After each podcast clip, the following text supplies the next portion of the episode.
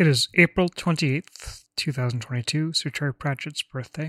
I'm just doing a special extra release today, both to commemorate what Sir Terry means to me in my life and what I'm doing to continue to speak his name.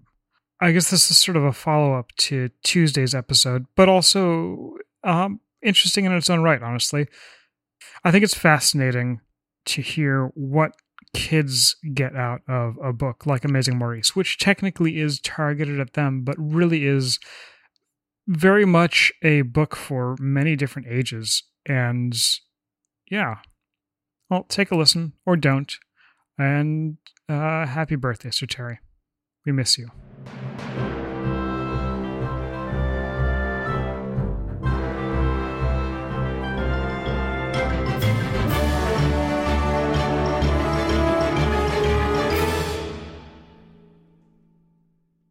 In this special edition of the compleat discography, I, Aaron, am talking to my daughter, aka the Big Wee Hag, uh, who and we're going to we're recording this one on one, and it'll hopefully uh, we'll hopefully air it on uh, Sir Terry Pratchett's birthday later this week, um, because Sir Terry writes good books and we like them.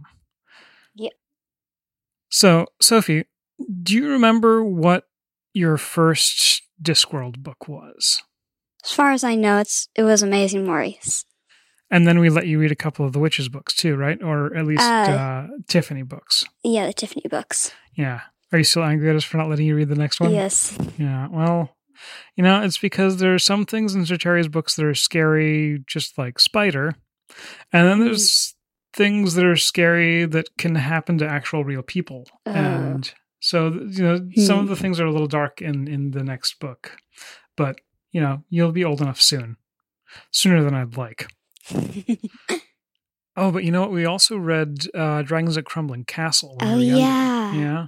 Yeah. Some of his earlier, uh, some of his earlier writing. Did you try to Mhm. read the Bromeliad books, the Diggers and Truckers and stuff? I don't know. I actu- no, I I did. Um, I I think I like stopped reading it because we were traveling and then never picked it up again. Hmm. Well, it's on the shelf if you want to grab it again. I also read Mort. That one's good. Hmm.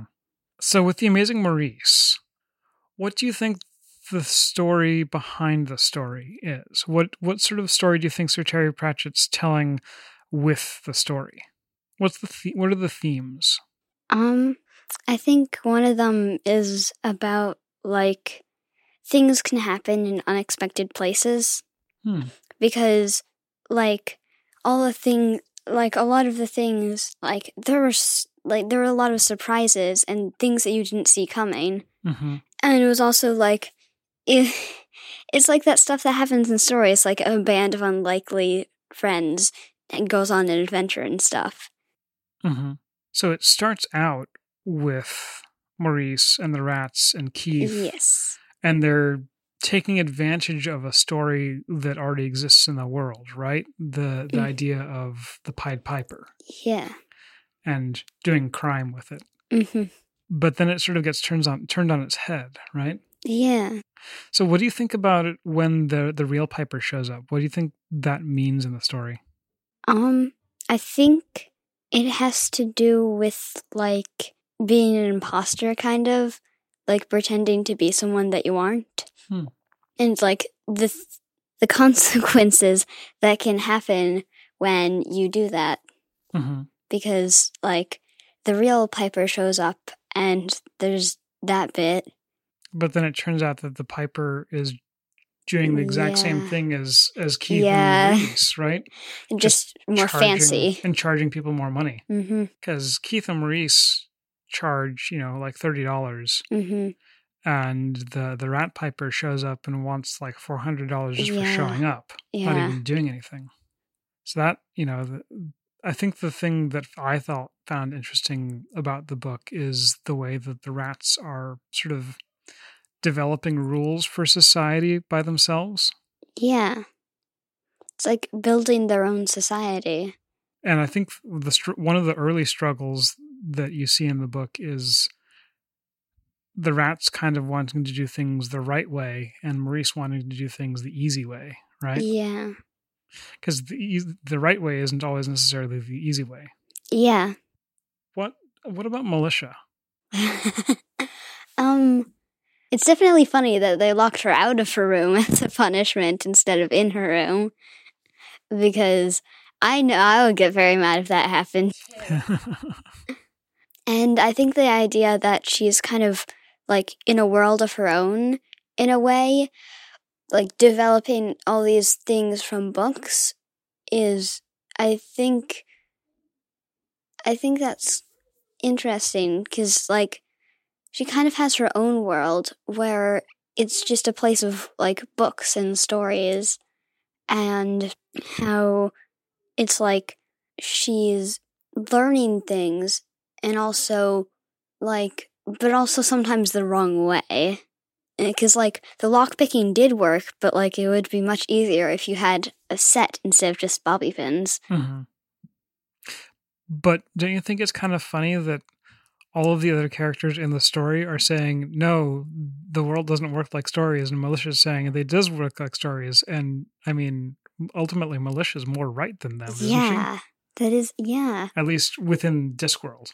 Yeah So there's a lot of actually kind of scary things in the book, don't you think? yeah I mean, Spider is really scary.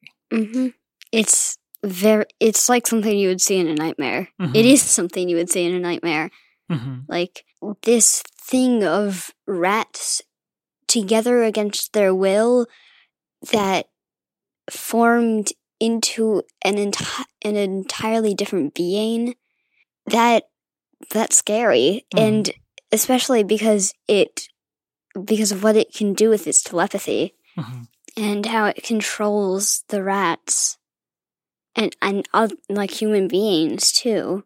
It can can it can control people and it's like it's very scary. Like that would be very scary if that ever happened in real life. What do you think about scary things in books? um i think that it kind of depends on how invested you are in the book for how scared you are going to be. So if you're reading a book but you're not very like you aren't very attached to it it's not going to be as scary because you know it's just a book and it's not real and like you aren't that afraid for the characters as much. But if you you're you really like the story and it's like it's very real to you you can get really scared that's why i stopped reading witches for like two years The Roald Dahl book, witches. yeah Do you also enjoy scary things in books? yeah More so than movies? Mm-hmm. Because movies, you can actually see it, and but it's also like you can see it; it's there. That's what it is. But in books, you can imagine it. It can be whatever way you want. hmm That's why I like books more than movies. Unless it's like a book made after a movie, then it's not as good. hmm But if it's a movie made after a book, the book is better Mm. because like it gives more details and stuff. hmm Which of your rats is the fa- your- is your favorite? Um, I don't really have a favorite, but I think I think it's interesting the way the different generations like react to the changing Mm. because like the older ones like Hamnpork like they don't get it, they don't understand it, they don't like it. hmm But like Dangerous Beans, he's the youngest one and he he's more like into it. He knows more about how stuff works hmm and I like I like seeing like the differences between them. So, talking about dangerous beans, one of the things that that we grown-ups who were talking about the book noticed, and I'd love to get your thoughts too. Even though Dangerous Beans is the one who's really thinking these big, like advanced thoughts, when they find that Kiki, he's the one who's able to to sort of communicate with it the best, even though he's sort of the furthest from the you know non-changed rats. What do you think about that? I think I think it's because he has more empathy. Hmm. It's like the change helped him understand how empathy works and how he can care for others who are not like him. Mm-hmm. And I think a character like that is I like I like characters like that. Um but also you see like a different kind of like empathy but it's more protectionized in um what's her name? The like the older female rat, Oh, uh, big savings. Big Savings, how she's like more protective of like the other female rats. hmm And like it's like two it's two different sides of the spectrum. One of my other favorite things in the book is how they write out the uh, rat language. Yeah. It's pretty neat. I don't think Mhm. enough other books really take advantage of like printing things in the text. Yeah. I think I think that it kind of makes sense that Peaches is the one to write it because like we know that Dangerous Beans can't see very well and the others aren't really too interested in it. But Peaches is like if Peaches was a human, she'd be the bookworm of Mhm. the group.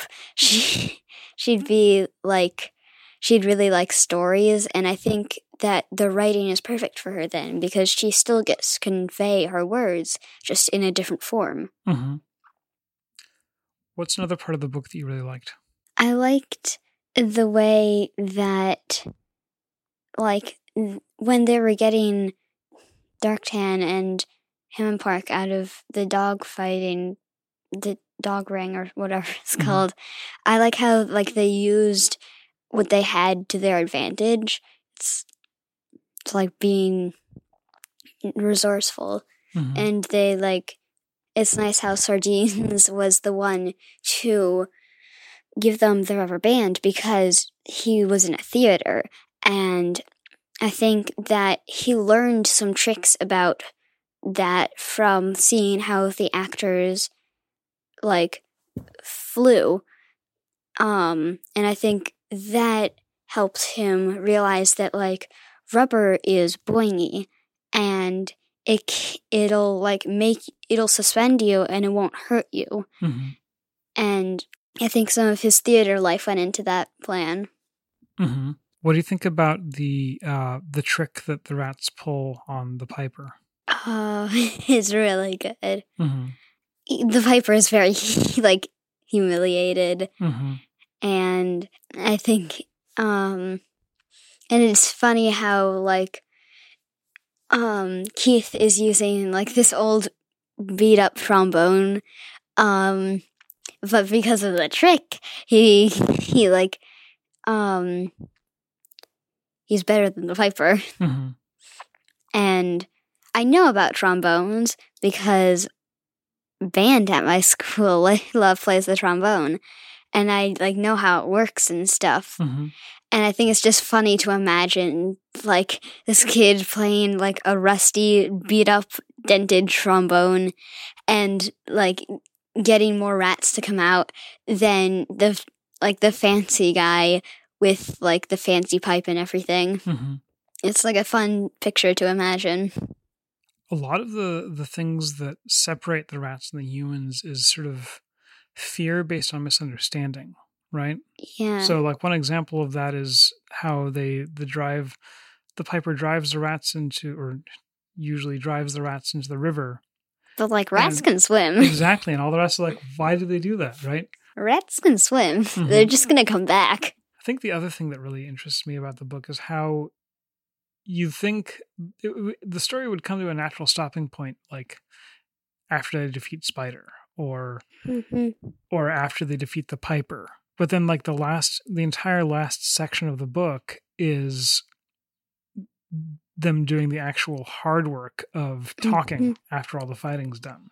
And I think that's like very true about real life. Like the fighting might be hard, but the talking it out and actually ending it is way harder. hmm Even if you don't have like a fear of public speaking, it's still going to be hard because you have to like figure out what you're going to do and present it to people and try and like convince them and like diplomacy and all that stuff. And it's i think it's it would be it's very hard to do that. It's like it's hard to write an essay and it's even harder to like present it hmm like like in school when you have projects and you have essays like you'd obviously want to do the project because it's it's funner it's more open ended but and like it's still hard, but it's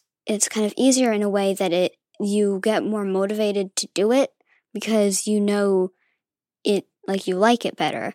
But when you write an essay, it's kind of like meh because like you have to write a lot of stuff and you don't like it. Um, well, I don't like it as much, and I think, and like, it's going to be harder because you aren't as motivated to do it.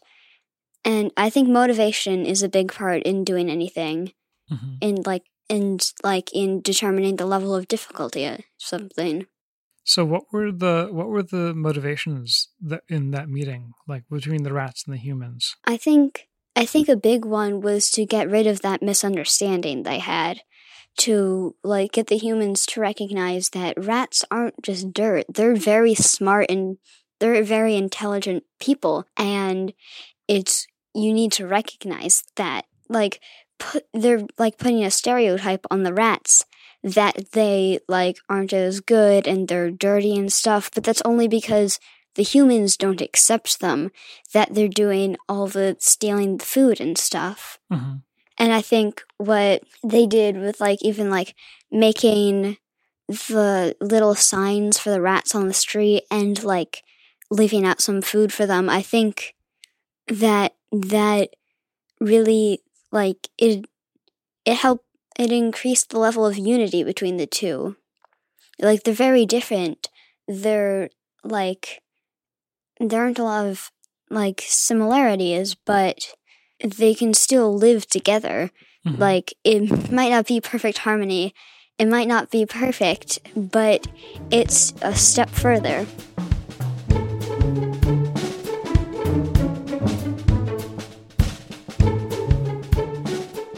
The Compleat Discography is an independent production by four people who just really like these books.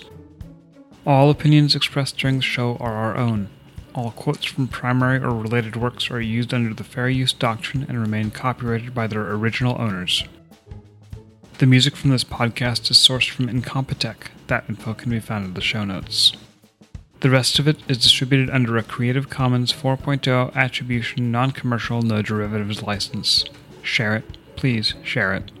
But say where you got it, don't make money off it, and don't change it.